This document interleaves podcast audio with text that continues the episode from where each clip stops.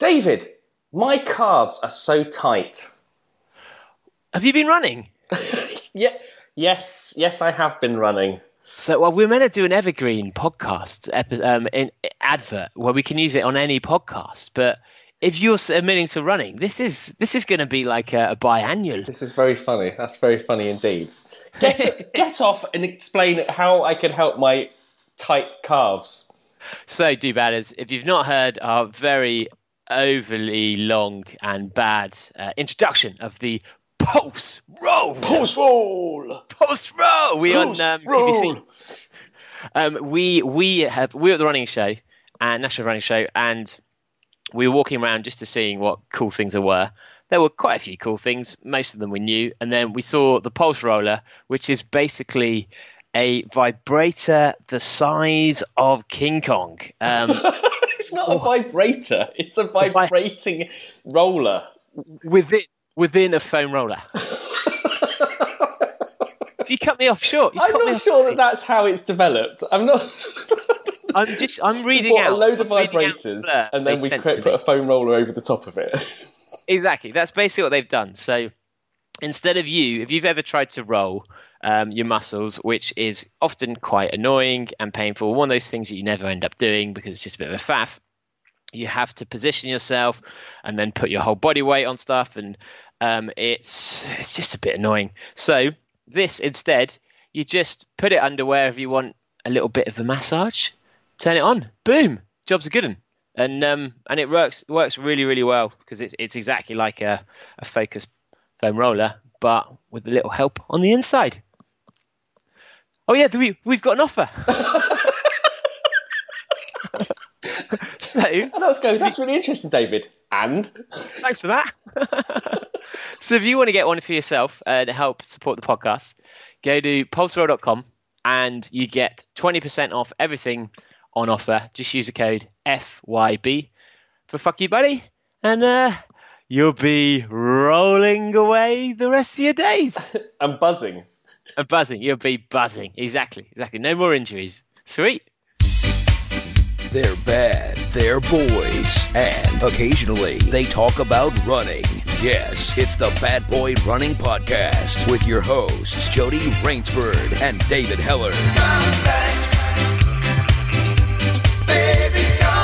But the bye bye bye bye, but bye bye bye bye. I must admit I was a clown to be messing around, but that doesn't mean that Bye bye bye bye bye bye bye Bye, bye.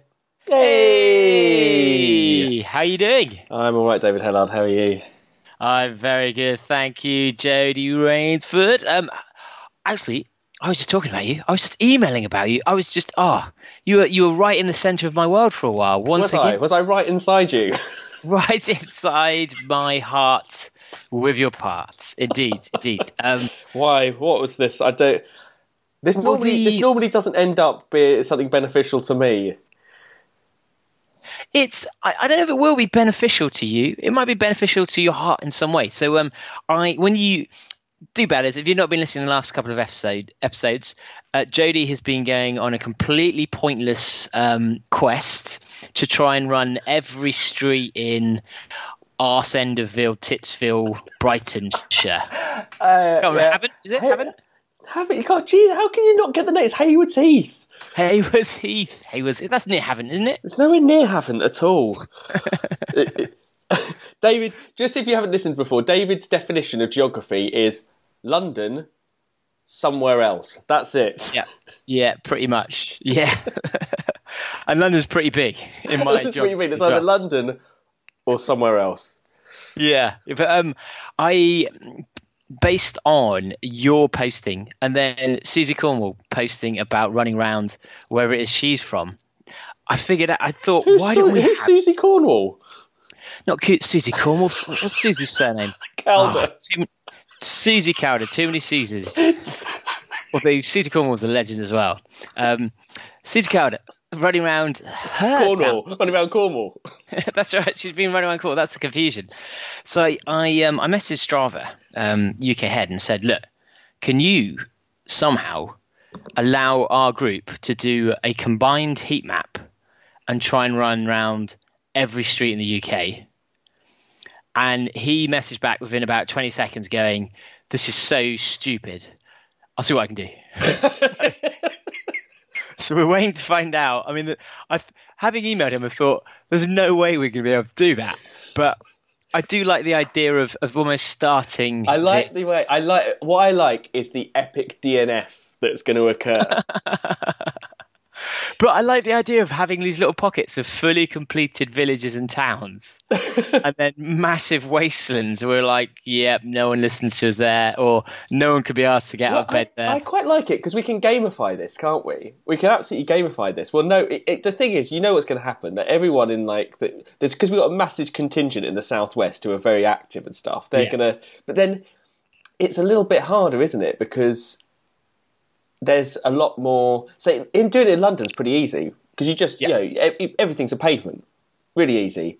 You get to some parts of like the southwest and everything, and you're running on a road that if there's a car coming down it, you one of you one of you it, it's not as easy. Oh, I see what you mean. Yeah, we, I mean, we'd, we'd obviously have to discount motorways. Um, I guess A roads are. I don't know. I don't know. I don't know. I don't know. You can't discount any roads. Every road means every road. maybe we can put a a treadmill on the back of a slow moving car. or maybe we could just get an Honestly. RV, loan an RV from someone, fire up the RV, and just drive around all the motorways. Rob Young's not using his. but we're gonna he's gonna hopefully try and see if he can sort that and then we're gonna see if as a group we can try and and to be fair we've got quite a few listeners in other pockets of the world so i reckon singapore's doable for sure I reckon. Uh, I, I reckon. I think is. I think we could do this. I absolutely think, and I think what we should do is we should start with London. We should all like on one particular day congregate in London and see how much of it, like, all go in separate directions and stuff with different boroughs and everything. Oh, that's see how such a much we can get done. yeah i like that see if we can can you zone one in zone one in one day Oh, do you know what I was thinking? Could you do the city in one day? I, I because I, I think the thing is, when you start it, you realise just how much pointless running you're doing. Like how how many times how many times you're coming back on yourself. or do you do you realize just how pointless running is yes, is it more But I have more to- to do with that I have to say, it is weirdly, weirdly addictive. I find myself sitting like at, like at work sometimes, like just th- on an off moment, thinking, well, if I go out tonight. I know that I can knock off that little thing, and then that just gets that sort of like you know the northwest corner of uh, of Haywards Heath done. And then if I plan it right, I can start working my way through, you know, through like towards the, the sort of the west side of it. And uh, you do actually you find yourself trying to think about, okay, so uh, you you leave you leave bits as well. Go, okay, I, I can do that bit in half an hour. You know how long it takes you to do different bits. Oh, And nice. so, yeah. And so you actually, so you end up looking forward to it. It's weird. It's like, how can something so dull and so boring actually turn into something that's quite quite compelling? And I've, and the other thing I've worked out is that I have on my schedule to you know, go for like a half hour recovery run or something like that. Doing this adds um, between ten and fifteen minutes to every single run that I do. Just because I end up course, going, 'cause I end up going. Oh, if I could just get out that cul-de-sac, I won't have to go back to it again. This is it. So actually, I mean, it's quite a good analogy for life, isn't it? That pointless nothingness in life is ultimately satisfying if it's slightly gamified and you're exactly rewarded in a pointless way. Absolutely. Yeah, like the most pointless of tasks can be can, you could do. I don't know why can't you do that for other things? It's amazing. But I, I tell you what, it absolutely has. I mean, I I will I will literally think about going. All right, I'm going to try and knock off uh, Bolnore down in the. Uh, Sort of like southwest, and if I can get around that, and oh wait a minute, what route should I take? Should I go on The the? um, trouble is, Jody, none of this might count towards the Doobadder Strava um, heat map. uh, well, you, wh- why? because it, it might be we we only begin it from when they set the technology up. I don't know we if they'll let us retro. I don't think it's really in the spirit of it just to let us retrospectively upload all of our runs just today. just make it upload my bits? Come on, like it's going to be weird. Just admit, upload one person's bit so I don't have to do it again. But think how satisfying it will be to try and beat your time of completing Haywards Heath from last time. Someone else can do Hayward Heath. Russ Dobbs can do Hayward Heath or something like that. I'll move. I, I want to do. If we do this, I'm going to move on to Brighton. For, No, no, Brighton no. What I home. want, what I want is you, for you to have to do it, and then you're going to be so tired, you're going to go to bed, and that night, Russ Stubbs is going to get up and he's going to do five minutes of running and complete Hayward's Heath. he gets the trophy. He'd have done the one percent, and he'll get all the glory and be like, "Guys, look who's just polished off the first town." he comes in, goal hanger, glory, all the glory. No, unbelievable. So watch this space, D-Baz. We'll get back to you. I don't know if it's going to be possible, but if not, there must be some developers who would do where there is a, uh, a website that actually you can upload your own data to. I think to create heat maps. I'm sure it wouldn't take a huge amount of reprogramming of that site for us to then be able to. How about you reprogram your site so we can do a pointless exercise that we know we there's absolutely no chance we're going to finish? if we say run the world, it, then people love anything like that. They We'll get, do. we'll get we'll get Danny Bent to, to do some PR on it, and then perfect. We'll- I've got a funny story about Danny Bent. Um, Jenna, um, when I, it's my member of my member of my staff. Um, Yeah. When I, uh, I she went to um, Advertising Week Europe. Uh, Yeah. what's it called? Big marketing conference in in uh, in Europe and stuff. Uh, when in London. And uh, she went to loads of different things, like talk about influencers, stuff like that, and everything. Yeah. And um, and she comes back. She goes, "Yeah, it was really interesting." You know, I, she was explaining all the different things. She goes, "Yeah, one day I was sat next to this guy, and I didn't realise who you know who he was or anything, but he was dressed really funnily. Like, and I didn't realise actually he was one of the speakers. And apparently he um, he's one of the like voted one of the happiest people on earth or something. And and he was a runner. You should speak to him. I'll. I bet it's Danny Bent you're talking about. And we looked at the thing, and it was. Brilliant, brilliant. He's speaking everywhere at the moment. It's fantastic. He I, was. I- I didn't know that there was a there was a prize for being the happiest person in the world, and he was like sixth or seventh or something.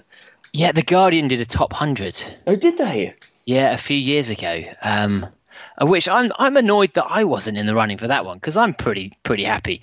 I mean, I think Was it? you'd probably minute, be was in the. it? Was Say it. Was it? Was it? Um, Special Forces Week year though. Oh yeah, it might have been. Yeah. yeah, Yeah. yeah. That would be why. I didn't have a good year that year, did I? No, it was your Annus Horribilis. I met Briggsy. No, it wasn't a good year Catherine for Ryan Tinder. turned me down.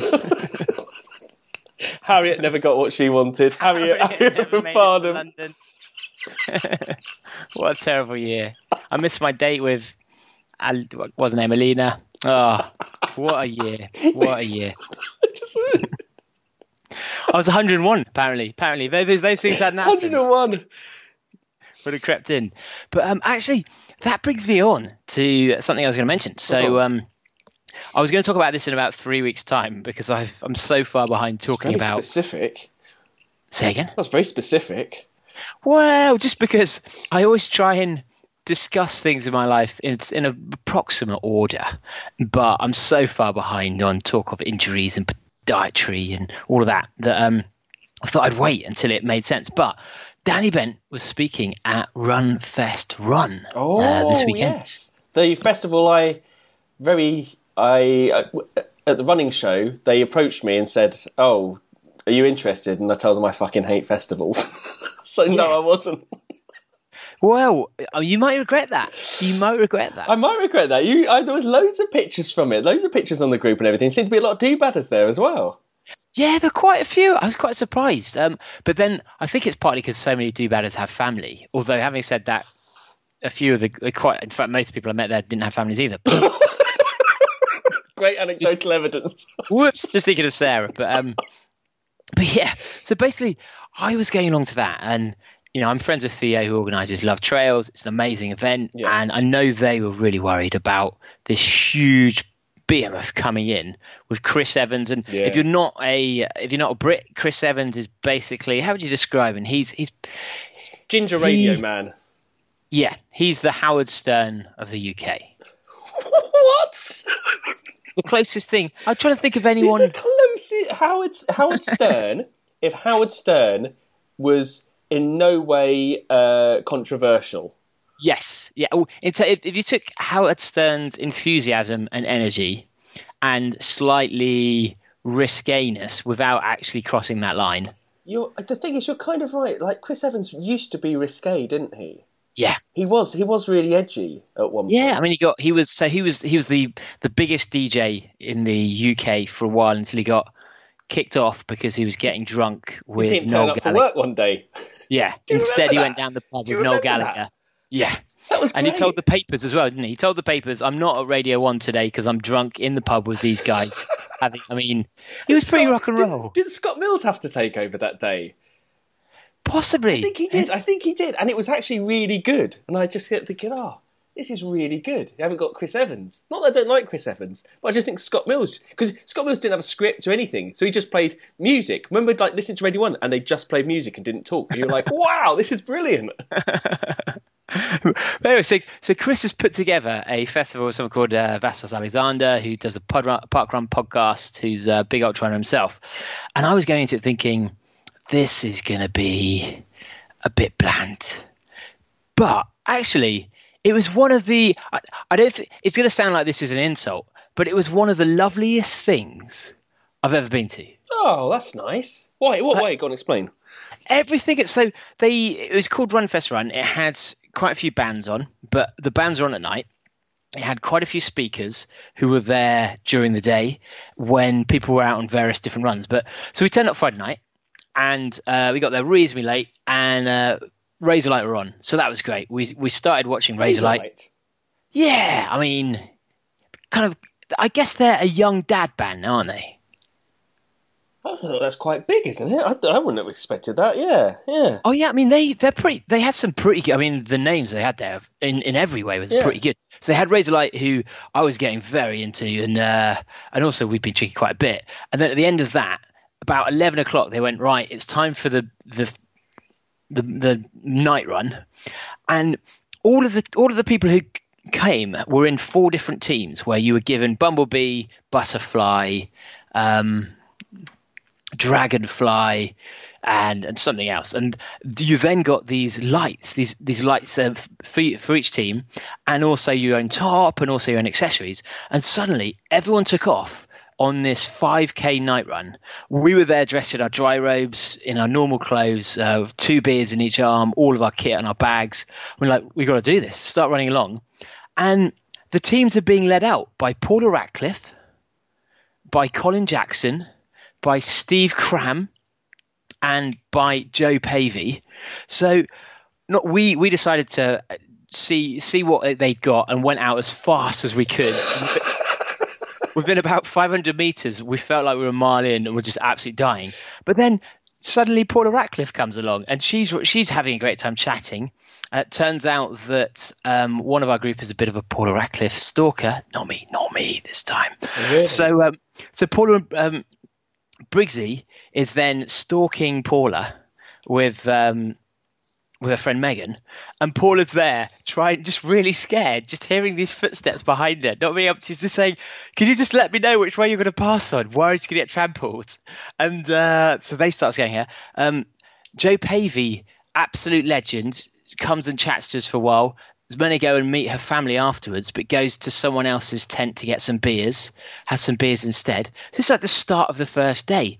So already we're like, this is this is quite lively compared to what I thought was going to be a real family event.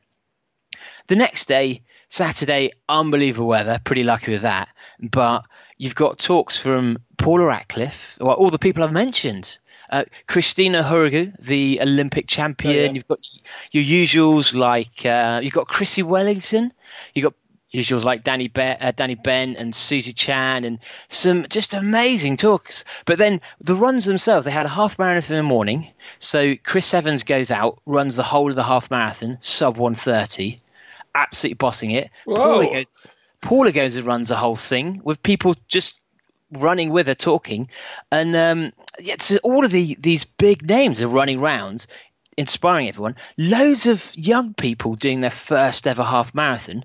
And that was kind of the, the theme of the day where there's a half then a 10 there's a 10k two and a half k a 5k and you could have kids with buggies. You could have really young children doing all these distances. The first time they've ever done these runs around this beautiful estate. And it was because there were families everywhere and everyone was dressed up scoring points for their teams. Just the atmosphere was so energetic and Yeah. lovely and then if you back that up with in the evening they had um, Morax Joe what's his name the guy from X Factor that dude he was fun they had Faithless doing Oh. a DJ set What? That's Yeah. amazing. and Chris Evans or Vassos are, are basically comparing the whole of the day, and they're being incredibly funny, but also just the loveliest and like coming into the crowd, bringing people on stage, involving everyone. Everyone's getting face painted up, um, and then. Yeah, that it, it, then more booze again, and amazing night. And uh, the next day, it came down to they had this competition where they were um, Colin Jackson's team were, were coming last. Uh, Steve Cram's team were coming first. And they're like, right, we're doing a 5K, but it's a fun 5K where you've got to collect items. They called pollen to try and win points. So we wanted to get home fairly early. We're like, well, we'll just pretend we're in the first team and go out first. And th- I just forgot how fun kids are to be when you set them a challenge or something. So they had various marshals with little plastic balls or uh, some water water tank uh, water, water machine uh, what do you call them water guns. Um, and then you could also get these small beach balls that would get you 150 points. Right. the small balls were 10 points or 20 points and you could get a banana worth 500 points. And the the team that were winning were, were 900 points ahead. So as the first team if you imagine a plague of child locusts where every steward is, is just the loveliest person trying to be like oh no don't do that oh no and then these plagues of kids coming in stealing all the balls running round, there's suddenly a 50 person choir in the woods singing um, Eye of the, Ti- the. You've got the Eye of the Tiger. What's the one? Not Eye of the Tiger, but one's like that. Eye by Katy Perry. Oh yes. You, Raw. Raw. It's just- so all seeing that, and you come just from nowhere, like, wow, this is incredible. And then they had this strength hammer where you had to hit the hammer, hit the bell at the top to get a banana. And the stewards were there, kind of being polite. And like, oh yeah, a few people can have a go. And suddenly, like seven of us in a row just turned up and just went bang, bang, bang, bang. And so as we ran in the last 5k, you see Vassos Alexander looking down, and he saw me with another banana, and he's like, "Are you in the first team?" I'm like, "Yeah." And you could see they were like, "Oh no, there's nothing left on the whole course." Like the, this team who were last have basically won seven times more points than anyone else possible, and but it was just so fun to have all these kids around playing and and the, they had really nice stands with some really nice products good food. It, it, it wasn't like a london expo style. It felt like hardcore shopping. It was, it was kind of half farmers market. Just everything about it was wonderful and um, I mean, it's not. I wouldn't say it's very do battery. You know, Love Trails is, is certainly more of kind of young people, but for a family, it, it, it makes you want to have kids. Oh, don't go crazy, man. Thing is, you don't have to deal with the aftermath of those children as well. So was it? Was it? Was it camping? Yeah, yeah. So how did they do? Oh, because this is the thing that I always think. Uh, whenever like um, you're in a campsite and stuff, and it's a family campsite, if there's any small amount of noise, people are moaning and stuff like that. And I suppose you kind of know that when you go to these things. I, again, I'm talking from no experience at all. I've never been. I've never been to a festival ever. But how did that? how did that play out with um, with with all the music and stuff? Well, I mean, we everyone was in bed, including ourselves, by about twelve, because if you we were drunk drinking quite aggressively, Yeah, but then there's not much to do once the band stops. That's kind of it. You have yeah, to yeah, run. I suppose so. And so, and then on the Saturday, you've, I mean, Chris Evans did, he did every single distance. So, um, I mean, and I ended up, there's a 3K, a road race 3K, 3K that I did against, uh, Oh, so you Fred- can, you can do them all if there's. Uh, oh yeah, he did every, I don't think he did the 3K, but he did every other one, which is basically a marathon. Wow. And most people were doing at least two or three. Um, during the day, and like even this this 3k we did, we were we were pr- feeling pretty rough and started you know having beers before, but we went out and um, we were going as hard as we could, and there was this like 15 year old child just smashing it as a head, and so much enthusiasm basically. It was incredible. Um, it's good that it really that is good. I like that. Because Yeah, when do you I'm ever gonna- get to run against a 15 year old? It's normally when they're, they're, they're beating you in park run or something. Yeah, and they're so enthusiastic about it, and and to and that's the thing. So by t- by the time it got to twelve o'clock at night, you know, we were absolutely ruined because we'd been doing all the running and then drinking and dancing to Faithless and Olly Murs for two, three hours or something like that. Yeah, yeah, I suppose that. I suppose, yeah, you're doing the physical exercise with it as well, aren't you? So, Yeah, what was So the? it- uh, I so, mean- so what was the? What was the toilet situation like? Pretty good. Yeah, fine. I mean, because it's only two days, I don't think it ever. They had lots of showers, and I, I don't think it ever. I mean, the, the, the question will be if it if, it rains, it'll be so tough on families because you can't house that many people Yeah, under uh, well under under tenting. So um, you know there were a few the, the the talk tents could have fit maybe 150, um, and so it would be such a different event if they got bad weather and and that'd be interesting to see what they do next year because it, it felt like the perfect size where everything was was quite close there was so much atmosphere but actually there weren't queues for too many things. You could get around everywhere easily, and when you're running, it wasn't too overcrowded. Which, given that there's huge different speeds of everyone, that could be a problem. But um, yeah, so it would be interesting to see if they are like, right, we'll just repeat that, or whether they're actually going to try and grow it again. Yeah. Um, yeah, really, really, uh, that just sounds really, really interesting. yeah, and they both came across as such nice people, um, Vassos and and Chris, just like clearly just loving it and trying to make everyone, you know, walking around chatting to everyone on the runs and I mean, yeah, the thing is, the, the the one thing you can't take away from from the way that he organised it. I mean, he did. He, he looked like he was putting together like an incredible team. He was uh, like no, no expense spared in terms of making sure it's just got really good. But it obviously seems like the his selection of you know running. Uh, you know, uh, famous running people as well seem absolutely spot on as well to, for them to have the ability to you know like go and chat with people and stuff like that because yeah, if you did that with there's a lot of very very good ultra runners who I think you'd struggle to have a have a conversation with which I'm not sure yeah, that's true. I mean, Yeah. it's, it's, it's a big ask of them as well to essentially be on working. Um, although they're just nice people, so they're happy to chat, I'm sure. But in essence, they're having to be nice to everyone for 48 hours. yeah yeah exactly well we have to do that the beer beer lovers so Yeah, it's true. It's true. The things we do for you people. but I'm going to give a quick update just Oh, go on, because go on. while I remember. We've got our guest coming on quite soon. He's just messaged me. Um, I think we've maybe got our time an hour, an hour ahead or behind. But Newton Faulkner update. oh go on So it's it's going to be hashtag get Newton is the hashtag on. I'm going to try and get it trending.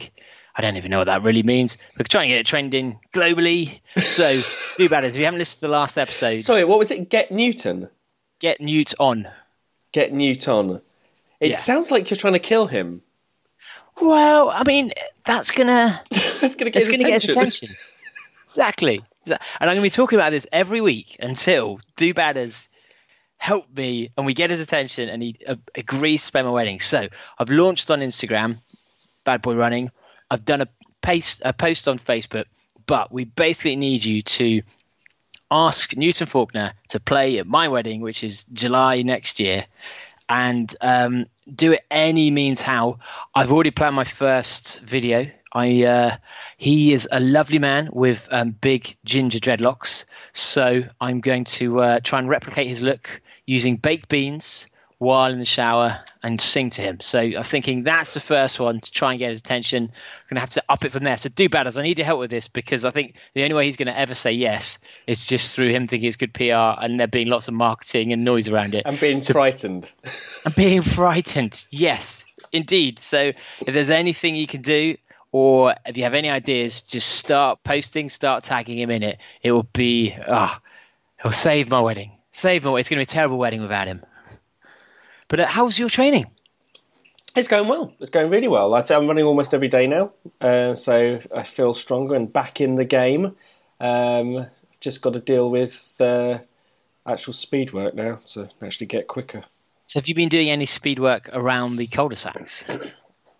It's weird. Um, some of the because uh, Hayward Heath is kind of on a hill and stuff like that. Some of the runs when you go out for them feel a little bit like hill repeats. Like you're running to the top of a cul-de-sac. So I'd like run hard to the top of a cul-de-sac, jog back down again, run hard. So they kind of it. it but the thing is, you don't know until you get to the cul-de-sac whether it's like that or not. Yeah, of Yeah, course. the thing. Yeah. So so it's very difficult to do. So I tend to I tend to really only do the um, like the recovery stuff uh, and the long runs around the cul-de-sacs. Um, but everything else I do um, either on a treadmill or on flat. Yeah, I mean that makes sense, doesn't it? And um, I guess if I if I started doing it, I'd do tra- I'd still do my track, and my tempo runs would be somewhere that I know I can run fluidly. It's really difficult in Hayward City. It's really difficult. It's like it's, it's just such. A, we just realise what an awful, boring place it is to run. It's just horrible to run in. The uh, like when you if you want to stay on the kind of flat, there, there's a couple of um, like disused rail lines um, that if you can like you got to drive to them for like ten minutes or whatever, but at least you can. At least you're kind of semi in the uh, in the in the countryside, and and it's flat, and you know there's not going to be any incline anywhere, and it's pretty you know traffic free, and it's it's great. Um, but trying to find somewhere like you like not living in Brighton anymore, um, you miss either having the seafront, which is perfect, and the promenade, um, or or any of the parks there as well, because at least you can at least you can run on kind of like the flat in the parks as well. I guess that's the irony in a way of a big city is that you know you're going to find green space. Yeah, that absolutely. Green space that, that's made for people to to do activity on. Whereas when you go to like some of the places like here, like you know, villages and towns and stuff like, even though they're in the country, it there's no like the green space is is the country. There's no green space that is or you know um, made for humans to yeah. do activities on, as it were. Are there- are- Is it quite hard to find good trail and like footpaths that are worth actually going for? There's it, like somewhere like here is there are there are no they're not they're just not long enough. There are you can there's footpaths and stuff around, but the thing is when it when it rains, like a lot of it's farmland and stuff, and when it rains, it's just it's it's completely impassable. Um, it's not like going up on the down. When you go on the South Downs, it doesn't really matter what the weather's like. Like it could be raining stuff like that. It's like nice, nice to run on because it's it's uh, it's a properly maintained trail, uh, and it's and it's also chalk as well. So it's always always kind of hard. Um, whereas, yeah, the trails around here they're not. I wouldn't say they're the most scenic exactly. They're just you know, Yeah. just like running. Yeah, just like running. You know what we're running through like scrubby farmland is like. It's just Yeah. you think, oh, I'm in the countryside, but it's not really countryside. It's just a load of industrial farming that's ruined the countryside, and that's what I'm running through. I'm running through some ruined countryside. Yeah. Well, have you um have you seen the latest controversy with Nike? Uh, no. What is the latest controversy with Nike? Oh, it's interesting. So, um, and actually, this is where you you, you do. oh, Well, um, I don't know whether, whether I feel sorry for them or not, but sometimes companies like Nike or you do feel a bit sorry for them in that because they're the biggest company. If everyone's doing something bad, people concentrate on them first Right. and then the industry follows. So there's a really, really good article um, in the New York Times by uh, Alysia Montano, Montano, and she said that she was a sponsored athlete who loved, uh, you know, sponsored by Nike, and it's you can be sponsored by Nike, but if as soon as you have a child, your funding goes. What?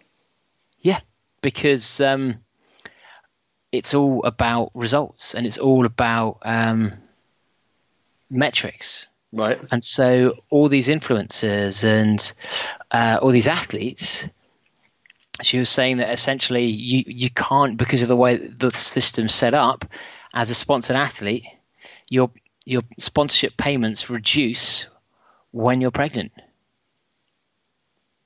So um yeah, and that that's apparently she's she's mentioned this, but apparently now that is just common across and and to a certain extent I guess as a an athlete and as an influencer or you're you're essentially a freelancer, aren't you? Yeah.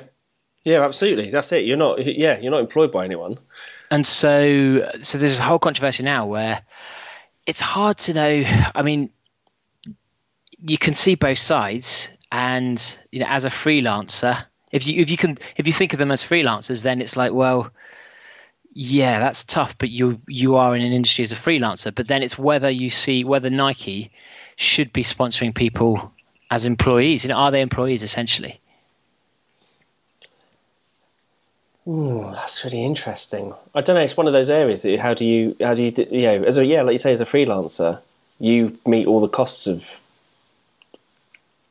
of that. Um, oh.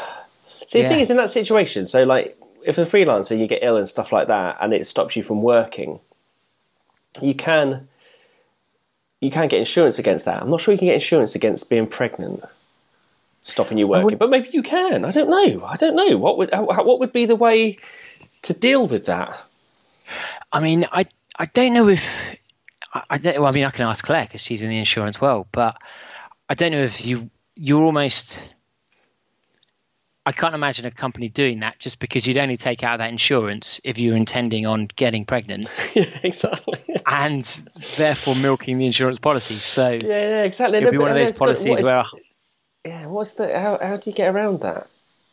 yeah, I mean, it's um, yeah, it's a it's a hard one where they've.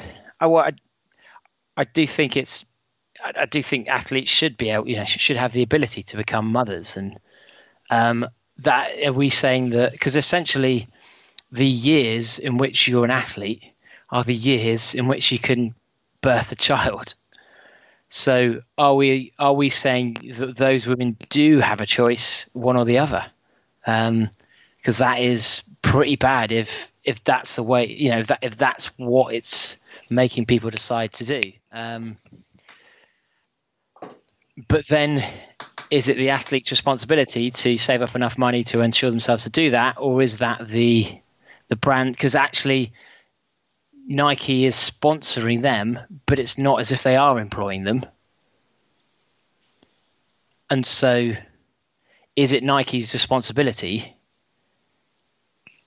to say we're going to change our our um, our way of sponsoring athletes to make them full time employees, so that they can then go on maternity leave? Oh, that's a weird one. Yeah, it's really tough. And well, you know, Clif Bar sponsor me, and I've I haven't done a race, a proper race, in a year because of Shh, don't tell them. bloody, whoop, whoop, Because these you're bloody pregnant. injuries and niggles and stuff. And um, you know, they've it's not like they give me money or anything. They give me amazing margarita Shot Bloks, but um, but still, you know, that's that's something where it's not the equivalent of getting pregnant. But if if I broke my leg, would would Clif Bar want to sponsor me next year? I think they would because of the podcast. But if I if they were racing me for my performance, probably not. And so, are we saying that sponsorship contracts have to then be employment contracts? And are you then employed f- on a full time basis? Oh, that's weird. I don't know. Do, would anyone want an employment contract? I think so. Would you yeah, want I mean, to be? No, because if you no, but then how does it work? Hmm. How did it work? So how did it work with um, someone like Venus Williams, who had a child and then came back? I mean, for someone like Venus Williams, it probably doesn't matter too much because she's got, you know, she's got so much, so many funds from wins, and But do you think they even did it with her, or do they think just you know the fact that? I don't know, Is, it's- is that is that like stand across it, or does it just mean that if you don't have a bigger profile, you're subject to this? But someone like Venus Williams, Yeah, I, I don't know actually. It might be the profile that's the issue because I can't imagine that Nike were prepared to release her during the time that she was pregnant. So I'd imagine they would, get, and also to a certain extent, someone like um, Serena is um, is still used in their marketing and is still selling Nike trainers, even if she's not playing tennis. Um, Whereas if you're someone who's there just for your results, it's slightly different. So, um, so what do you think, Do? Uh, let us know your thoughts because, um, well, it's a really tough one actually, and yeah, something needs to change. But I don't know. I can't really see a way through it that actually seems to make sense in terms of contract law, and um, and also is good for the for the athletes. So, uh, but on to our next guest. I've, on to the guest, in fact. Yeah. How many guests have we got? How many guests we got? Yeah, Am I a guest? Are you the guest? absolutely. We're, we're guessing at the number of guests.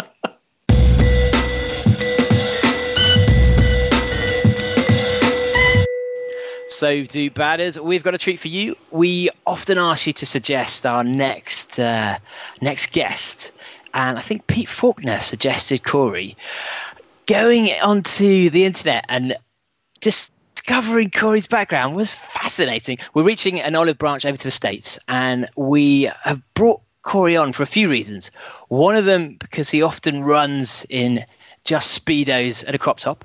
Um, one of them is because he is one of the most um, culturally diverse runners there are, but mainly because there's a good news story on tonight's podcast. He used to be a triathlete and he's now converted into ultra running. Yes. So, uh, welcome to the podcast, Coree Woltering. Yay! Hey, Hey, how you doing? good. Yeah, I'm great. How are you guys? Great, thank you. Yeah, really good, really good. So I've, I've read a few of your interviews, and one of the things you've said is how people seem to be prejudiced against Midwest trail runners. Um, so we we we don't really know enough about Americans because we think we thought Boulder was like Midwest, which is you know one of the, the, the trail meccas of the world. But um, yeah, tell it tell us about where is Midwest? Yeah, so like Boulder would actually be more like the West rather than the Midwest. Um, so like when I think of the Midwest, I think of like Illinois, Indiana, Ohio, um, maybe a little bit of Tennessee, Wisconsin, uh, Michigan, and Minnesota. Um, so we are basically just kind of like in the middle of the country, maybe a little bit more towards the east. Um, but yeah, just northern and wet. Yeah, kind of west, I guess. I see Tennessee as because because of Barkley Marathons. It seems like they must have some epic trails there. Yeah, and so Tennessee, I mean, some people would say it's Midwest, some people would say it's like the South. Um, and so I don't know, it's you can get pretty easily to Tennessee from Illinois. Um, so that's why I think of it as kind of being a little bit of both, I guess. Um, but yeah, the trails there seem just epic. Um, and obviously they have to be if Barkley's so tough. So And is the middle of America generally pretty flat? Is is that why people do you think have a, a, a skepticism about the the running community there? Yeah, so we I live in a very flat area, um, extremely flat. Um, but then if you go to like the upper Midwest, so like Michigan or Minnesota, they have some really technical trails that have some uh, pretty decent elevation gain for ultras up there. And is this something you- you actually experience then when you kind of tell people where you're from? Do you get a a, a reaction from them that surprises them? yeah. Um, so like when I tell people I'm from Illinois, they're always like, "Oh, why are you there? Do you even have trails?" And like we have, like we have trails. They're just most of them are flat. Um, although there is there are a couple parks that are maybe 90 minutes from my house that you can get. I want to say you can get 4,000 feet of elevation gain in 20 miles. So um, we do have hills. They're just not big. Yeah, it's strange actually the way trail running, more so than running in general, does seem to be obsessed with climbing and ascents and descents. Um, whereas shorter distances, it's all about the speed. Yeah, so like that's great. So like we have the Chicago Marathon here, which is great. It's an extremely flat marathon. It's usually fast unless it's hot. Um, but yeah, like so there's that. Or if you want, you could go out to like maybe California and do some of like the hillier marathons and stuff like that. But I mean, we're just we have great road races here. So in, in terms of um, so coming back to your your journey into running, then not coming back, going going back to your journey into running. So um, what what brought you into running then? From because you used to be a triathlete, I believe. Yeah, um, but even before that, I mean, I played soccer in high school, um, ran track and cross country, swam for the high school and the YMCA swim teams. Um, so I've always been very active in kind of like endurance sports. Um, and I started out on the trail, not the trail, I started out on the track as like a 200, 400, 800 meter runner. Um, and then that worked really well for, you know, training for soccer. Um, and then it just kind of I started running cross country in in high school. I guess it was that I started cross country, um, and it's funny because I absolutely hated cross country. Um, I, Yeah, Like, I think we I- all did. Yeah, I mean, I was I was decent at it, but I wasn't great at it, and like I just really didn't enjoy it. I much rather would have been on the track. Um, and so now it's really funny when I look back on that. Um, but yeah, so I swam and ran all through high school, and then in college, um, I was still running the 400 meters, 800 meters, 1500 meters. Um, and then I kept getting injured, so I started cycling a little bit, and I was still swimming. And then triathlon just kind of became the natural progression. And so, how did you then? Why did you turn away from that? Because triathlon does seem to suck people in and then become a almost a lifelong obsession until people until people are, are married off or injured out. Yeah. Um, so it's kind of funny because I was living in Illinois at the time when I started triathlon stuff because I also went to school in Illinois. Um, and then I moved out to Boulder wanting to become a professional triathlete because I qualified for Worlds twice for the Ironman 70.3 World Championships. Um, and I was like, oh, you know, like maybe I'll try to become a professional triathlete. Um, and I just I had no idea what trail running was. Like I'd never even really heard of it, and I didn't know people did it. Uh, but one of my friends out there is like, "Hey, you know, like I need a pacer for the Leadville 100. Would you be interested in this?" I was like, um, "I don't really know what that means. I don't know what it means to crew. I don't know what it means to pace, but um, sure, like I'll I can do that." So he took me out on a trail run and I was like, oh, like people actually do this like for fun, and I was like, this is way more fun than triathlon. Um, so I basically just quit um, triathlon after my second trip to Worlds and started trail running. Amazing. So, so at that time, were you thinking that because if you had had ambitions to be professional in in tri, were you thinking you could potentially be professional in trail running then? Um, it was kind of in the back of my head, but I didn't really think it was going to happen because I mean, I was so new to the sport. Um, and like, I hadn't even run a marathon yet. Um, and so at that point, it was like, I don't know, like, I don't know what I'm doing, but okay. And so, what was your kind of what was it about the, the sport that you found? You said it was really fun. Is it the actual act of running on the trails that you enjoyed, or did you get a different sense of community from it as well? Um, both. Like being out on the trails is fun because you can just really kind of go explore. Um, and you never really know what you're going to see. I mean, you can see wildlife out there, or you can see some epic sunsets or sunrises, or just all of the trails are different.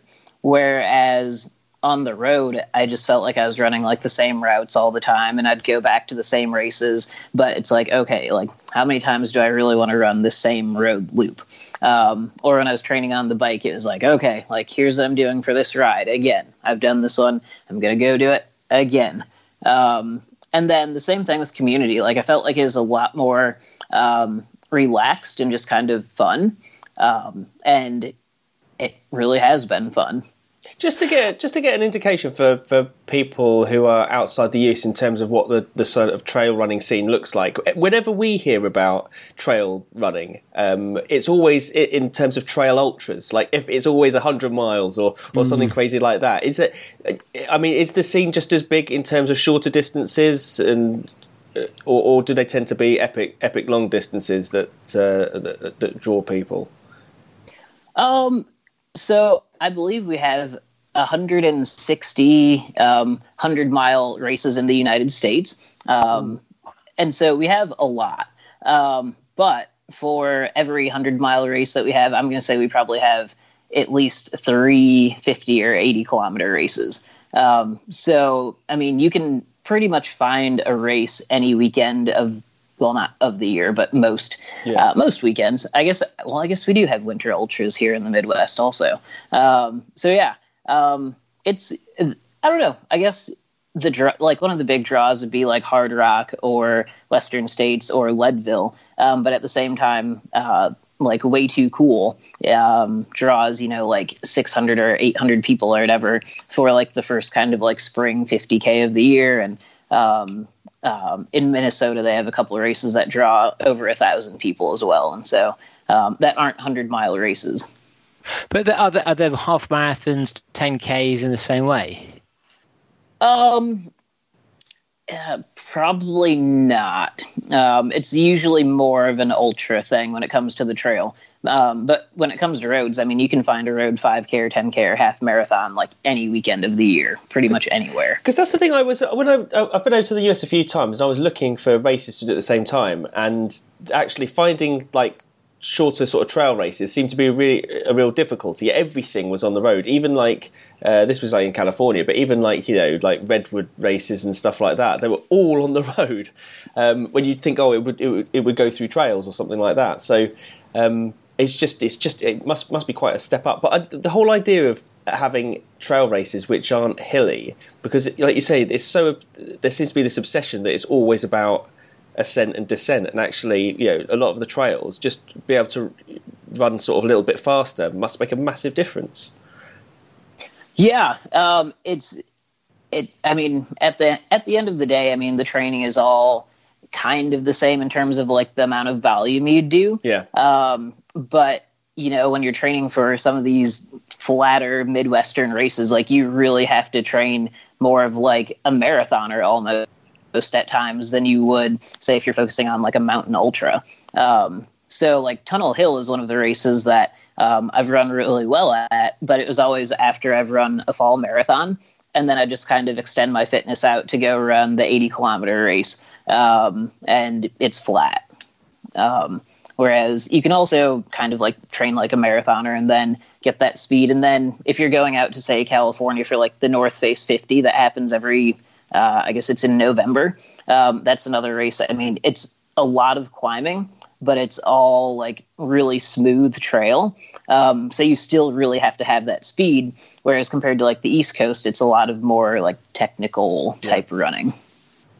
That's interesting there because a lot of a lot of our group, a lot of the do batters, I'd say we use races, kind of shorter races, as their training runs for their bigger races because it just means they actually, you know, get out of bed early. It's a bit more of a community. But it, it sounds as if that's and you can't really do that in the states in the same way because your every single race is over 50k. Um, yeah, but I mean, some people use a 50k for an 80 kilometer race. You know, uh, some people use um, 80 kilometers as a tune-up for you know a 100 mile race. Um, so you can you can do it. Um, and a lot of the races will maybe not a lot, but some of the races will also have like a 25 kilometer race. They'll have like a 50k and a 25k. Um, but 25k is not really that common here either. because that that's be, be really interesting to compare whether that has an impact on who comes into the sport because if if running if road running only started at a marathon if you took out the charity angle i don't think many people would actually get into into road running at all so um do, do you think that do, people tend to be fitter and faster then who are the ultra runners versus the standard road runners Um, not necessarily. Um, I think that people just kind of decide that they want to go run a trail ultra and they start training for it and um, just get out and go do it. Um, I don't know because I mean a lot of our marathons here are also rather large. Um, So like Chicago has forty five thousand people, um, but then you also have you know the marathons that have five hundred people. Um, but it's still just it's kind of neat to see it actually just to um, th- to experience something like that big and then something that small. But when you think of a small road race being like 500 people in a marathon, that's still bigger than a lot of the ultras. yeah I suppose Yeah, that I must mean- be that must feel very different to doing sort of triathlon, especially you know getting punched in the face when you're when you're trying to swim and it being not so close. It must be quite nice to kind of like breathe as uh, and, and sort of open up. Yeah, definitely. So did when did you start um, wearing the speedos? Then was that just because you hadn't bought any running kit?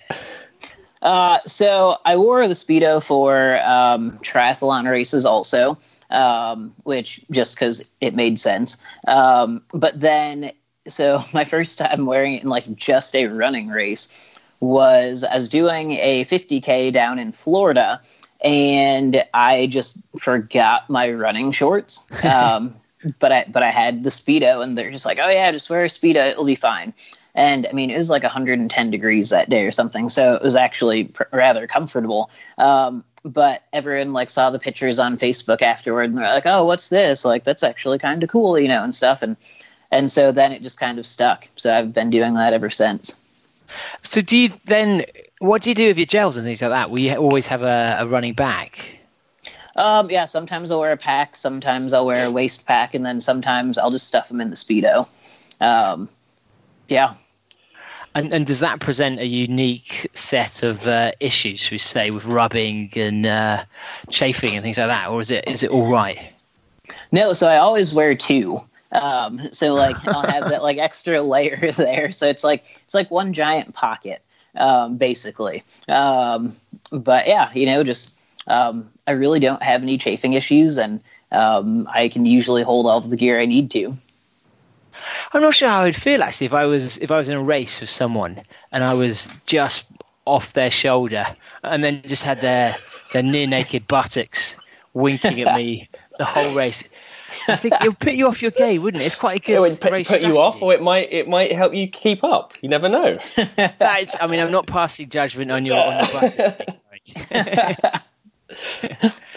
and so, has I mean, have, have generally people re- responded well to it then, or have there been any controversies or um, people Yeah. well, trying how, to what what kind of stops it? sense of humour do race directors have about it? Yeah, Oh, oh, the race directors love it. Um, yeah, like there really hasn't been anything funny. Like I don't know, people just we make jokes about it all the time because like I said in like a past interview about Western states or something. I'm like, yeah, you know, I was coming through this aid station. I didn't know what I wanted, so I was just grabbing things and throwing it in the speedo. I had like a turkey sandwich and watermelon in there, and just and so we just make jokes about it, and it's fun. But I mean, it works. well, I think especially if you're on the aid station, they might not know that you've got two layers of speedos. Yeah, exactly. So they just see me like shoving food in there, and they're like, "Huh, that's weird." Like, I'm like, "No, I have two on." And I mean, have Especially you if you ever- offer, if you're offering food to other runners, pulling them out this speedo. So you're like, "Hmm, Yeah. do you know what? I'll I'll leave it. Thanks. And has it led to any um, malfunctions, shall we say, or kind of reaching for the wrong for the wrong thing? um, no, not yet. but you never know. Um, it's also really funny to see people's faces on like uh, the really hot races when I'll be putting ice in my speedo because they're just like, "Oh, that has to be so cold." And like, there are two layers. It's okay. Like it's cold, but it's not that cold. But yeah. so um, we in, on the podcast we've talked about you know you, you're probably aware looking at the videos we are two fairly middle class white dudes um, so the least uh, culturally diverse podcast that probably is out there. Um, we've discussed in the past about how just just how white running is in the UK like long distance running in general. Um, I mean is is that something would you say it's it's fairly similar in the states? Um, yeah, it's very similar, I'd say. Um, just it's not necessarily the most diverse sport um, yet, and I mean that could change. Um, but right now, it's definitely uh, very white. And so, have you, do you, from from your point of view, then, have you seen it because you're, you know, you're you're also gay as well, which is is something which actually I, th- I think in the UK no one really cares about that much, but probably in the US is a little bit more controversial, depending where you are. Um, have you have you found the community very welcoming towards you then, or have you felt it quite hard to actually um, embrace it as such? Yeah, so like I feel like the community has been very open and welcoming. Um, and so I kind of go back to some of the same races every year and then throw in a few different ones. So I've gotten to know, you know, quite a few people quite well um, just over the years of racing. And um, even from the first day of like me wearing the Speedo or whatever, they're just like, oh yeah, you know, at first I just thought it was like some kid that was here, you know, trying to make a joke or something. But they're like, it's kind of hard to joke about it when you win.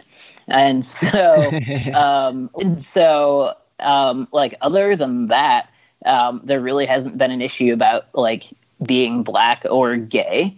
Um, and so I think that it's kind of a it's it's been a good thing for me anyway.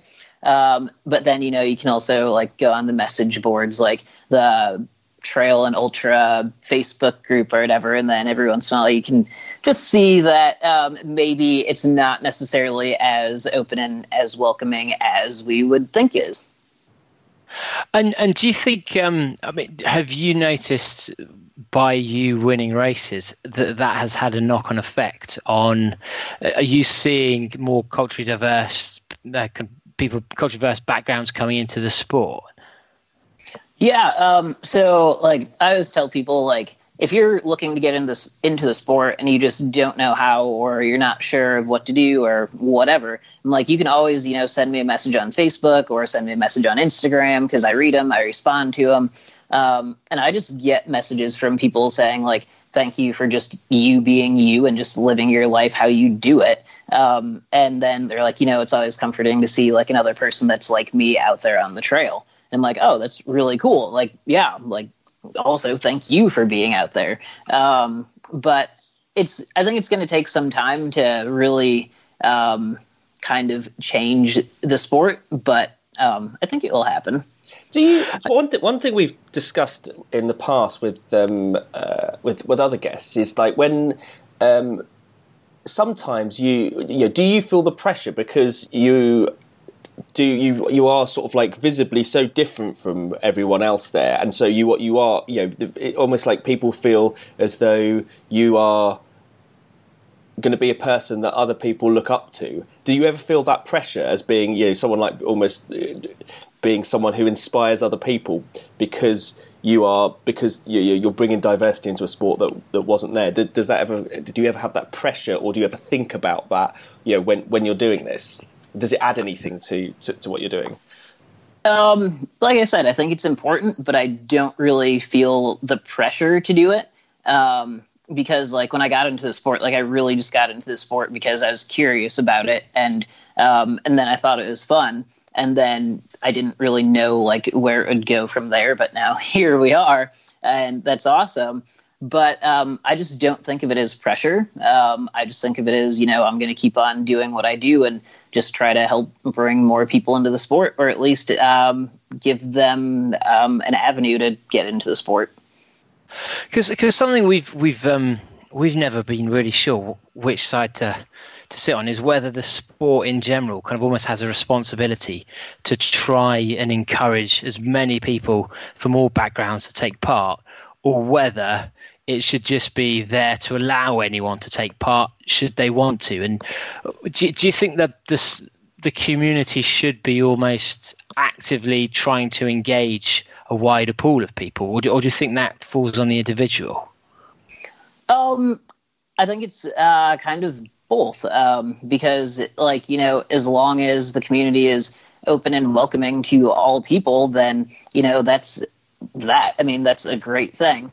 But you also have to, like, the person actually has to want to do it. But if they don't know about the sport, then how are they going to want to do it if they've never heard of it? Um, so, like, if I had never moved to Boulder, I don't know that I'd be trail running right now. I think I'd mm-hmm. still be doing triathlon stuff, probably. Um, maybe not. I don't know. Um, but it was just one of those things where it's like, I just never really knew anything about trail running. So I guess it's kind of like the person has to want to do it, but they also have to know that it's there. Yeah, that's yeah. yeah, that's it. Absolutely. And, and, do you do you think that is is that something that sponsors should be looking to do, or like how how do you think the best way to try and and find these audiences? Because um, we're all in our own little bubbles to a certain extent. Yeah. So one great thing would be like, you know, if sponsors like, well, they can sponsor just athletes that don't all look the same.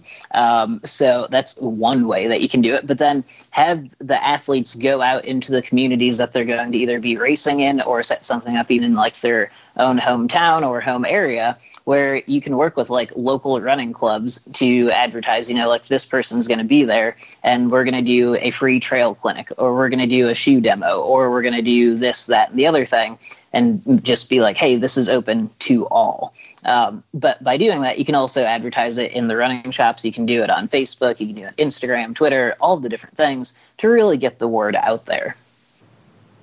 Yeah, because I it's yeah, it, it's just like the it's the one thing that I actually find because where my local running club is is very very um, undiverse really. In fact they all are in london. And uh, but then actually it does see the new wave if you if you go to the the, younger people who are in not clubs themselves but actually in the um, in the crews things like Run Dem Crew or midnight runners it does seem to be um, driven more through Instagram, which is then actually driven not necessarily through just your your own personal network, but kind of that broader experience. So I'm hoping that the next generation, for the next 10 years, we're going to see all these people who hopefully will join running clubs potentially, um, having come through it through another avenue, and then really try and you know, diversify everything. Um, I think the other, the other thing about about things like ultras and trail running is that it's not because we're inside it. It feels as though it's mainstream and everywhere, and yet it's mm. it's not. It's not really. The mainstream public still is still something that they're they're not entirely. Um, you know, it still surprises me when I surprise people by telling about things that I do or I've done. And so, you know, you think, oh, everyone knows about all these things already, mm. and so there's there's not much else to do. But actually, yeah, there, there, there is a job to do in terms of actually uh, promoting the sport and and getting more people to, to come into it. And that may be, like you say, through through through different ways of doing it. Yeah. Yeah. And, and do you feel that responsibility yourself then? That you, do you feel that you have to be this um, example to take out and to to try and bring new people into the sport? And, and if so, does that get in the way of of you just doing the sport itself? Well, like I I love training, but I also love doing just the social events and just being at events and um, being around people and doing things. Uh, it's really funny because I like to think of myself as like an extremely extroverted introvert um, because I can be quite shy at first, and then like once you get to know me, I just don't shut up. Um, and so it's uh, it's pretty funny. Um, so this year I've gotten I've been able to do a lot more like media events and stuff like that, and it's been really fun. Um, but I don't ever feel like it gets in the way of just being able to train and do the job and uh, be able to race and race well. And and so where where are you looking to kind of take your running career in the near future? Then what what's on the horizons for you? Um, so coming up, um, I'm doing like all three races at the Broken Arrow Sky Race. Um, so the vertical kilometer, the 52k, and the 26 kilometer over three days. Um, and that will be fun just because it's a different type of style of racing than I'd normally do. Um, but I'm actually starting to get into adventure racing a little bit as well. So I have a 30 hour adventure race and a 48 hour adventure race coming up this summer um, which I am extremely excited for those. Um, and then I have Leadville also, so I'm going to do the 100 there. But um, yeah, just I'm kind of branching out a little bit from just running. Um, but yeah, I don't know. And I, I, think actually once you get into ultras as well, you, you cross training is is quite common, and also you just want to do cool things. It's kind of that mentality that got you into ultras to start with as people, I think. But um, yeah. So do, and, and do you think having? I mean, we've we've touched on briefly that there the, the run the runs do tend to be longer.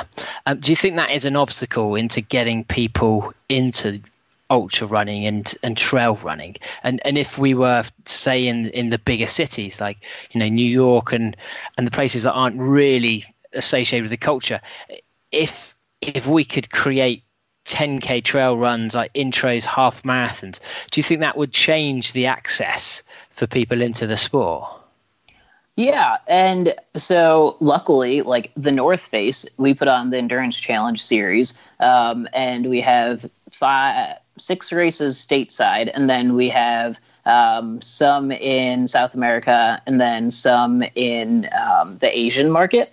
And we do a 80 kilometer, 50 kilometer, kilometer marathon on the first day, and then the second day there is a uh, half marathon, 10k, and 5k. Um, and so those are races that are usually closer to like bigger cities um, that really offer an opportunity to get out and explore the trails there. Um, but it doesn't have to be an ultra. Um, so that's great. And then um, Xterra also has a run series, and most of their races are sub ultra distance. So I think um, think they're usually like half marathon and below. Um, so that's also a great way that you can kind of get into it without having to jump straight into an ultra. Yeah, I, th- I think that's really going to because uh, if you're asking someone as the first race to be a 50k, um, it's, it's, pretty ballsy, isn't it? yeah. Oh yeah. And so with your um your ultra races, so your your adventure races, they're kind of 24 hour, 48 hour. What's the main difference then between those and, and ultras? Is that cycling element as well? Is it navigation or? Yeah, so they include cycling, navigation, um, rappelling, rock climbing, paddling, um, orienteering. So yeah, it's uh, it's going to be a fun summer. That does sound very cool. And has, has your training been um, fairly similar to ultras? Have you had to try and um, learn new skills? Yeah, I've definitely been working on a few new skills um, and then kind of brushing up on some old things that I've had a little bit of experience in without much. Um, but then, like, orienteering is just going to be like, that's what's going to get me. Um, because, like, if I, I'm just horrible with directions. So, so uh, I feel like I'm probably going to get lost out there, but I'm okay with that. Yeah, I mean that, that the hard thing is when you combine that with tiredness as well, because I feel I can navigate okay, but actually, I even though I know the rules, I still make so many mistakes. Yeah, um, so that will uh, that will it will be interesting. Um, but the cool thing is, uh, you do them in teams of four. Um, so I actually have a team of all African Americans that are going to be racing these different races with me. Uh, so it's pretty exciting. Are you going to be in speedos, the whole team? Uh, I will be in one. The rest will not. did, did, you insist? And they were like, no, no. Uh, no, I didn't even ask him. I was just like, yeah, but I'm going to do it. And so I mean, I have to. It's what it's what I do. How yeah. is that? Just just in terms, of what I'm interested in is um, like you were just talking about training there. When with the the amount of um, races that are available and everything, what what does your sort of your normal like uh, trail um, training regime look like from on a sort of a week by week basis? We ask this to all, all our guests. It's just really interesting to, to, to see you know what how because you said that when you were you know some of the flatter um, uh, ultras and trails, it's, it's just like marathon training. So is is that what your training kind of looks like normally? Um, a little bit. So I actually just switched coaches like two months ago. Um, so training has been a little bit different. Um, but I also was on like this really long stretch of like races where I didn't really have time to train between the races. So I was just kind of doing easy runs to to maintain fitness uh, between racing, and um, and then I took a couple of weeks off just because I didn't feel like racing. So now like I'm fully back in uh, back into training, and so I'll go usually maybe 12 days or so like in a row, and then have a day off um, and I'm running, uh, I don't know, 85 to 100 miles a week or so. Um, one run a day, um, just a lot of pretty easy miles. And then um, I've actually been doing a lot of like short intervals, just trying to get some leg speed back. And um, it also kind of helps with like climbing a little bit. So, um, yeah. But I don't know. My training is very it's kind of boring. Well, I shouldn't say it's boring. It, it looks boring. it looks boring on paper, but training is actually really fun. And have you are you now full time as as an athlete? Then is that allowed you to do those mileage? Yeah, um, and I was always kind of doing it though, because even when I was like going to school, um, I was still training for you know triathlons, and at that point, I was swimming twenty thousand yards a week. I was running 30 miles a week, and then I was cycling uh, about mm, eight to 10 hours a week. Um, and so, like, I've always kind of been able to handle the higher mileage, but now I'd say that I definitely recover better from uh, longer and harder efforts. And do you think your triathlon and Ironman experience has, has helped with your training now, or is it um, is it very different? Um, it's quite a bit different, but I will say that just the overall like volume of stuff is about the same. Well, it's actually I guess triathlon would have been a little bit more, but um, it just allowed me to know like this is how your body's probably going to feel when you're doing a long run at the end of the week and you've already been exercising for x amount of hours for the week and it also kind of gave me an opportunity to practice like fueling so like on the bike you still had to eat on the bike because mm-hmm. i mean you know it's you're out there for a long time well i guess it's not that long but it's long enough and so, because of that, you had to get used to all of that and then still being able to eat while you're running, say, the half marathon after you've been out there for three and a half hours or whatever. So, um, I do feel like the triathlon kind of helped make the transition easier than if I would have been going straight from like a track background to um, um, road and then uh, trail, I guess. Because uh, I only ran one road marathon before my first 50K, um, and they were only like uh, maybe six weeks apart, eight weeks apart, um, and I enjoyed both. Yeah, and I, th- I, think you're right with the, the fueling as well. I mean, it's so we we've been talking before, as the build up to the interview about um, Fundamita runner Christina Ohuruogu, and it's something she'd never have to ever consider. She needs to fuel well for her life, but um, it's very different to actually getting used to what your stomach can handle, um, particularly that amount of time. And and do, do you have a preference for your kind of nutrition on trail and for your longer races? Yeah, so I use um, Spring Energy um, and because I I like um, basically whole food. Um, just you know, like I want to eat real food. So like Spring Energy uses real ingredients, and it's either you know some sort of nut based or it's rice based with a different like berry flavor in it. So I like that because it feels like I'm actually eating something. Um, but it's still, you know, basically like in gel form. Um, but then um, when I come into an aid station, um, I'll still usually eat like a banana or some watermelon or some strawberries um, or potatoes. Ah, okay. So you and and uh, the, I guess the the aid stations are good enough to have mostly real foods on the courses then. Yeah, so in the states, we uh, our aid stations are like a giant buffet. Um, so um, some of the other places I've been, have, the aid stations have been a lot less than that, and um, so it's just um, you have to figure out what you want to carry with you and what you're going to hope they have on course. And do you, do you ever find that you, that is your limit? Is it because of your shorts are too? You don't have enough pockets that do you get things mushed together that you think, oh, that combination of food probably wasn't what I'd be after? well, usually I'm just sticking gels in my shorts, so it's okay. Um, but it's funny because um, I wore shorts in like I don't know, it was some race that I was at, and I was like, you know, it's just cold enough that I didn't really feel like wearing the speedo that day, and I was like, I'm just gonna wear shorts, and then I realized that my shorts have pockets like all the way around the waistband, and I'm like. I'm like this is how people can race without having to wear a vest because they have all of these pockets here or on their shorts and i'm like huh that's interesting but yeah um, so it was, it was just one of those funny like oh it is actually practical to wear like running shorts. yeah, why doesn't everyone run like this? Normally, wasn't everyone running speedos all the time? It's so oh, I see. yeah. Amazing. Well, um, well, thank you so much for coming on the podcast. Is there uh, anything you wanted to anything you wanted to cover as well, JD?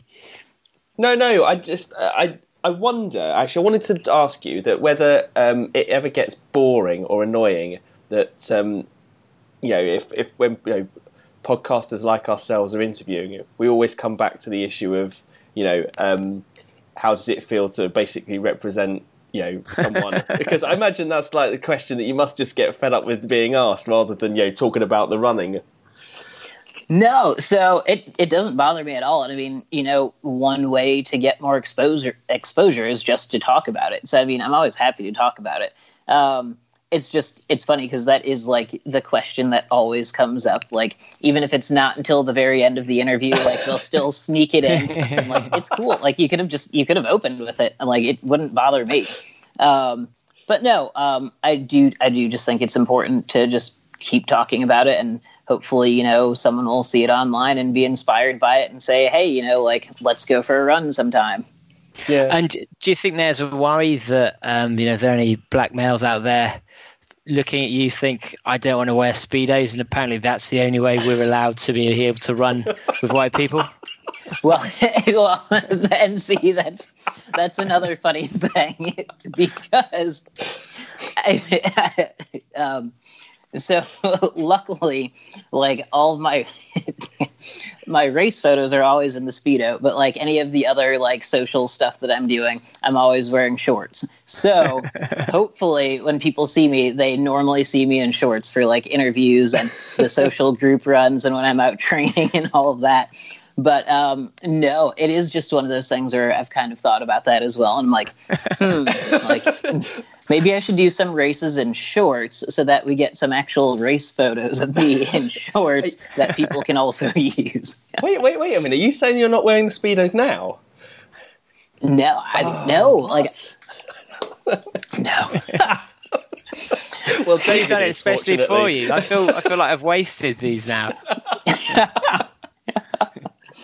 So yeah, um, I don't know. It's just it's one of those things where um, like I just wouldn't be comfortable wearing like basketball shorts. Well, not basketball shorts, but like raw, long running shorts. Like three inches, like inseam is about like as long as I will wear when I'm training, even. And some people are like, those are still short. I'm like, ah, they're not that short. But I mean, I do also come from a track and field background where you know our shorts are like a half inch inseam shorts. Um, Yeah. Sure, so, Indeed. Yeah. yeah. But Well, yeah. well, well, well, thank you so much for coming on the poddy. If, if people would like to follow your races to see the glory of you in your short shorts, um, what's the best way for them to to follow you? Yeah, Instagram, uh, Coree Woltering on Instagram, or you can add me on Facebook, whatever. Like, yeah, doesn't either or. Brilliant. Well, um, thank you so much for coming on the poddy. Uh, I wish you all the best with those adventure races. They sound pretty epic. And if you ever make it to the UK, um, as long as it's not winter, give us a shout and we'll come out and we'll wear speedos with you. awesome. Brilliant. Thanks, Coree. Let's go. All right. Yeah, thank you.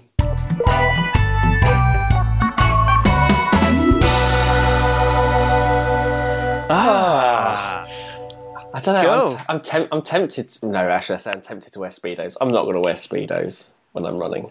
That's I just gonna- love the fact that he wears two pairs of speedos, which it's almost uh, just gets the point of wearing one pair of speedos. like, It's like I'm going for the speedos, but I realise that they're impractical, so I need a second pair. I mean, that must feel quite restrictive to have because they're quite tight anyway.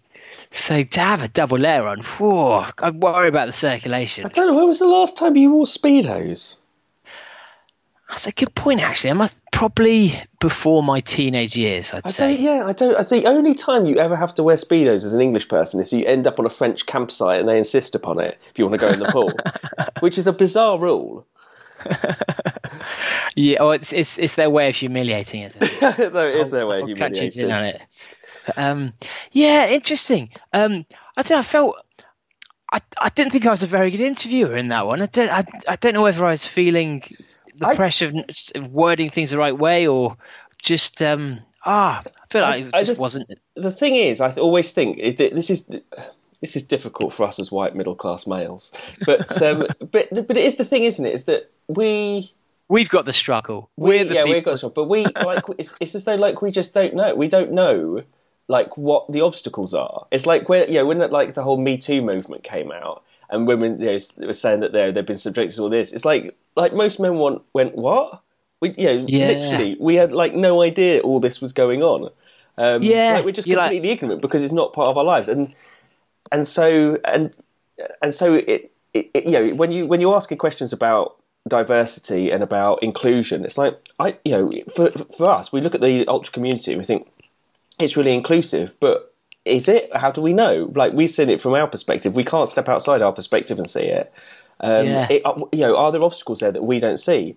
And you know, and, and he was absolutely right to point out, you know, that actually, um, like lack of information about it, lack of um, you know races. I, I had that inkling about um, uh, distances that I, I I've never been able to find like a sort of a shorter distance uh, trail race or anything because they, it, it always, always tends to be like really real longer ones. But actually, you know, that is probably you know a huge barrier to to, to more people coming into the sport. I mean, that's it's strange as well, isn't it? Because that's that isn't a, a you know a diversity barrier. That's just a barrier in general to Yeah. say Yeah. if you want to run trail, you've got to do more than a marathon. You're like, what? Why? And especially as I mean, You've got to do a Mount, you- yeah, yeah, not just run a marathon, but you've got to do it on this ridiculous, uh, in this ridiculous terrain, a ridiculous hill, because we only consider proper ultras to be mountainous. Yeah, because and that's the thing. Like some, if you if you do something like the Red Bull 400, 400 meters up a ski jump, it's so so hard to do.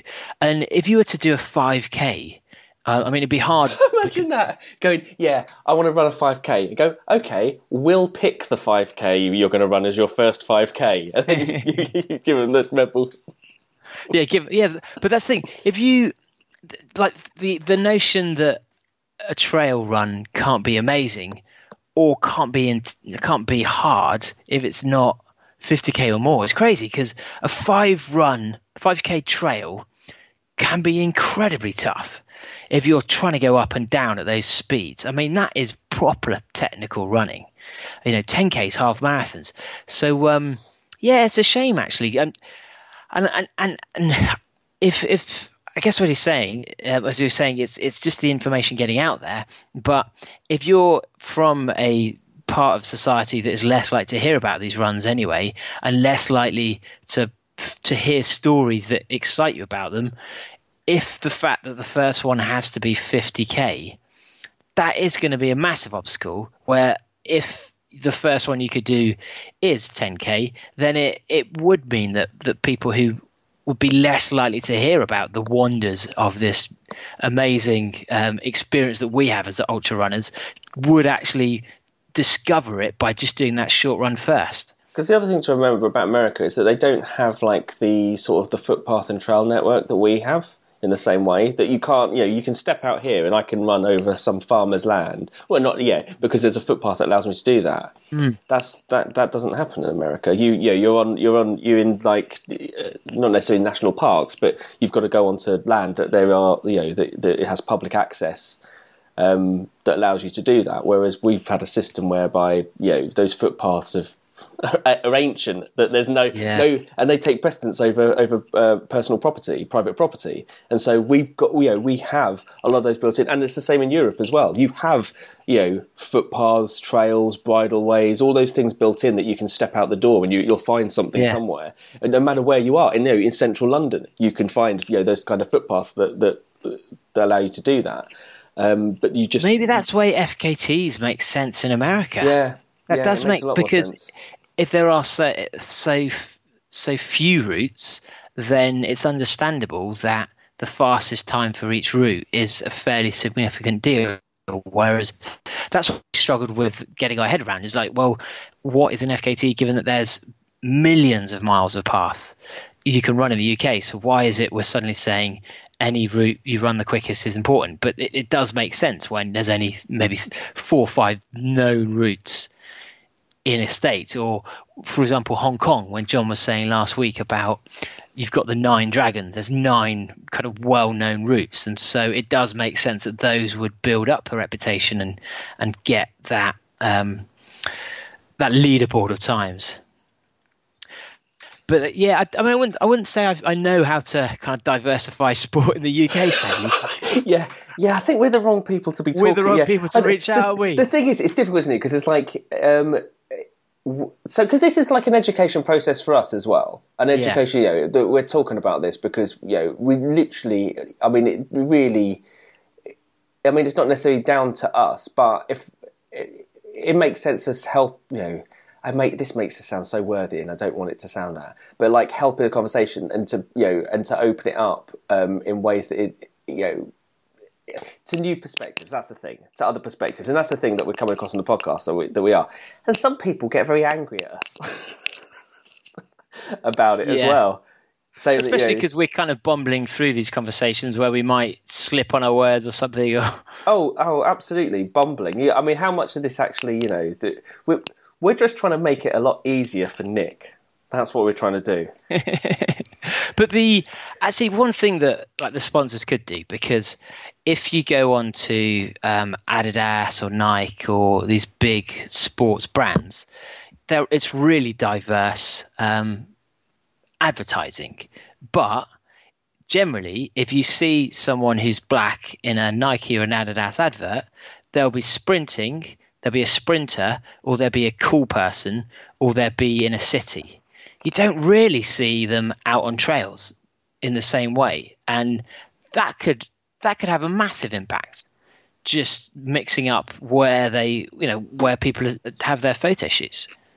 Yeah, that's true. That's absolutely true. There is a, there is a huge thing about um, seeing people who are the same as you doing that, and that's not necessarily a racial thing or a, or a, gender thing or anything like that. But just seeing people who are like you doing stuff is hugely inspiring, and that could be people from you know your local area, or you know even things like you remember when like Tim Peake, you know, was in the in the space shuttle, like Yeah. everywhere in Sussex would just like was celebrating. Look, here's someone who's from where we're from doing something in space. It's insane, and so you know, and that's why I think that's why it holds that kind of it's the significance that actually thinking about it, seeing people doing doing stuff, um, and especially in you know in situations. I mean, like you've got to look at Coree. If you if you like look at Coree's Instagram, it's it's brilliant. And he just looks like he looks great. He's like proper like gone out do better outfit um, that he runs in. It's so it's so striking.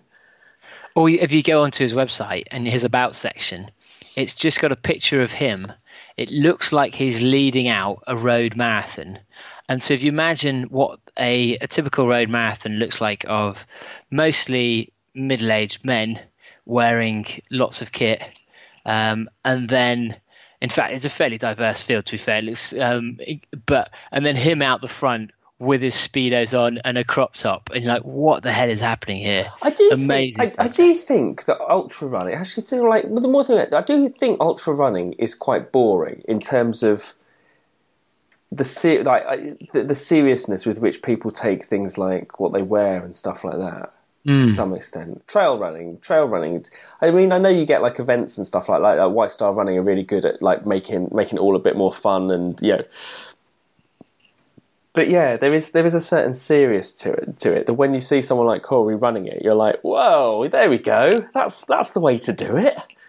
and actually having you're right because if you're someone even if you you saw a trail runner if you're like well i haven't got that bag i can't get all this kit i can't do all of that those are all obstacles like in in the same way that's why i'd never going to be a, i'd never be a triathlete is because i'm never going to buy a five grand bike and if you don't do that, you're not really going to be competitive. So that's just a massive obstacle. And sure, a, a, a rucksack, a running back, um, might not be seen as an obstacle, or having good shorts, or but actually, if, if you go and do road 10ks, road and half marathons, you see people wearing all kind of sport kit, or non-sport kit even, and they're you know they get round, they're fine. It sometimes it rubs, but they're all right. You know, they survive, and you can you can do ultras in pretty much any clothing, as long as it's not ridiculous. But um, you know, these are all barriers that actually, if we just look at what are barriers stopping anyone getting into sport. That probably is also stopping people who are less likely to hear about the sport getting into the sport, um, and, and maybe even more so because it's it's that extra barrier on top of the barrier, you know, thickening the barrier they've already got. That's a lot of barriers. It's a lot of barriers, a lot of barriers. I tell you what, though, I would like to do. I've been thinking more about more about um, uh, ultras because, of course, I would do because I'm only running five k's at the moment. So I've been like yearning to, to, to run ultras, and I've been thinking about American ones and uh, some of the ones you do there. And I do think that their aid stations would be great. I mean, our aid stations, some of our say aid stations are, are good, but you know, I think the ones in America would be another level. Well, if you if you ever go to that's what I I used to be really excited about when I was younger. Probably would be now actually. Is when you go into a supermarket in America and you see the the snack food aisle. which Just- which is which is pretty much the supermarket. yeah, just the rows there's, upon there's, rows. a, there's like a, a small basket of fruit, and then just rows and rows of processed. But that's the thing. They've got unbelievable like crisps and sweets and cho- they've got so many of them. I imagine their aid stations might reflect that diversity of uh, of of naughtiness as such. So, um, oh, we should talking about he was talking about Whole Foods, wasn't he? Though, so it's gonna be it's gonna be like like proper homemade. You know, I don't know. That's what I think. I think it would be. We need to do an American Ultra. How how have we not done one? That's a very good question, actually. An American Ultra. I like the idea of it, but you but you've got to do a 50, 50 miler at bare minimum. Yeah, I mean th- that's the thing. It's quite an expensive journey, isn't it? When you can go to France and do UTMB. Yeah, but mind you, mind you, uh, I would. Uh, it, it, you wouldn't want to go all the way to America to run a five k or a ten k. It would feel it would feel a waste. That is true. Well, do bad as we're going to, um, yeah, let's put it. Let's put something in the diary. I've uh, I'll have to ne- negotiate with the missus because the honeymoon was meant to be to someone like the Galapagos, but maybe we can go to the Midwest and do a do a flat Go to the Midwest. We're, we're not going to go to the Galapagos. We're going to Cleveland, Ohio, and we're going to get we're going to have our honeymoon in the Rock and Roll Hall of Fame. And she'll be like, "What? Why?" I say, "Wait until you see the aid stations. It will all make sense. It will all become clear." Amazing. Well, if you uh, if you like that episode, some other ones that uh, you well, we've talked about diversity a bit with Mirna, and Mirna is I can't remember. She calls herself something like the Fat Runner or something along those lines. She's huge energy and uh, really fun. When we talk about American trails, Camille Herron, Dean Karnazes, um, both obviously amazing at uh, ultra running and doing big American runs. And Um, Courtney. And Courtney, Dauwalter. exactly. oh, Not to forget yes. Courtney. And um, if we could talk, yeah, Courtney Dauwalter doing the the backyard, and also, um, oh, this fucking memory of mine. What? What, what were you thinking of? Okay, here we go. Nikki, cut it in, cut it in. And also Candice Burt talking about 200 miles. She does the Triple Crown, three 200 mile races, 200 mile plus races, in fact. Um, yeah, they do like them big, don't they? They like them big. They like it's a big country. Like you look at the country, you're like 200 miles doesn't do anything. 200 miles pretty much gets you across the UK. Yeah, yeah. In fact, it did. Ali did the 117 mile coast to coast Yeah. across Cornwall. Um, so, but thank you for listening. Do subscribe if you've liked this. Do leave us a, a lovely five star review as well wherever you're listening to it. And remember, get Newt on. I need your help on this. Oh God! Doesn't matter Newt on. how stupid the idea is, how small, how big. I think you, I think you, I think you, I think you might be heading for a real problem because you get- Newt on may mean get Newt Gingrich on at your wedding. You should be get Newton on. No, is, there's, there's, there's, there's the possibility you're going to end up with uh, the former uh, Republican uh, is he big on. Instagram then? Is he? massive, massive. he? Yeah, exactly. I mean, that would be a very, very different wedding, I'd say. But then that would be quite a cool wedding. What, have Newt Gingrich there? Have Newt Gingrich singing at our wedding? I mean, you want your wedding day to be memorable. that would be memorable.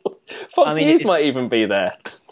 yeah, yeah, in fact, exactly, exactly. And um, you know, someone wants to dig up Isaac Newton and get him to sing, any Newton will do. Any Newton. So, uh, but ideally, from, Be- from Beatrix Potter? He was called. Was he called Isaac Newton? I don't know. There was a Newt in in Beatrix Potter things. What was, I think he was called Isaac Newton. I didn't think she was that witty, but I've got a, a bit more respect for her now. Fair play. Yeah. Well, on that on that note, musical note. We'll see you next time. See you later. Bye bye bye bye bye bye bye bye bye bye bye. Baby, come back. Bye bye bye bye. Bye bye bye bye. I must admit I was a clown to be messing around, but that doesn't mean that you have to leave town. Come back. Yes, and give me one more try, cause a love like this should I never ever die. Come back. Fuck you, buddy.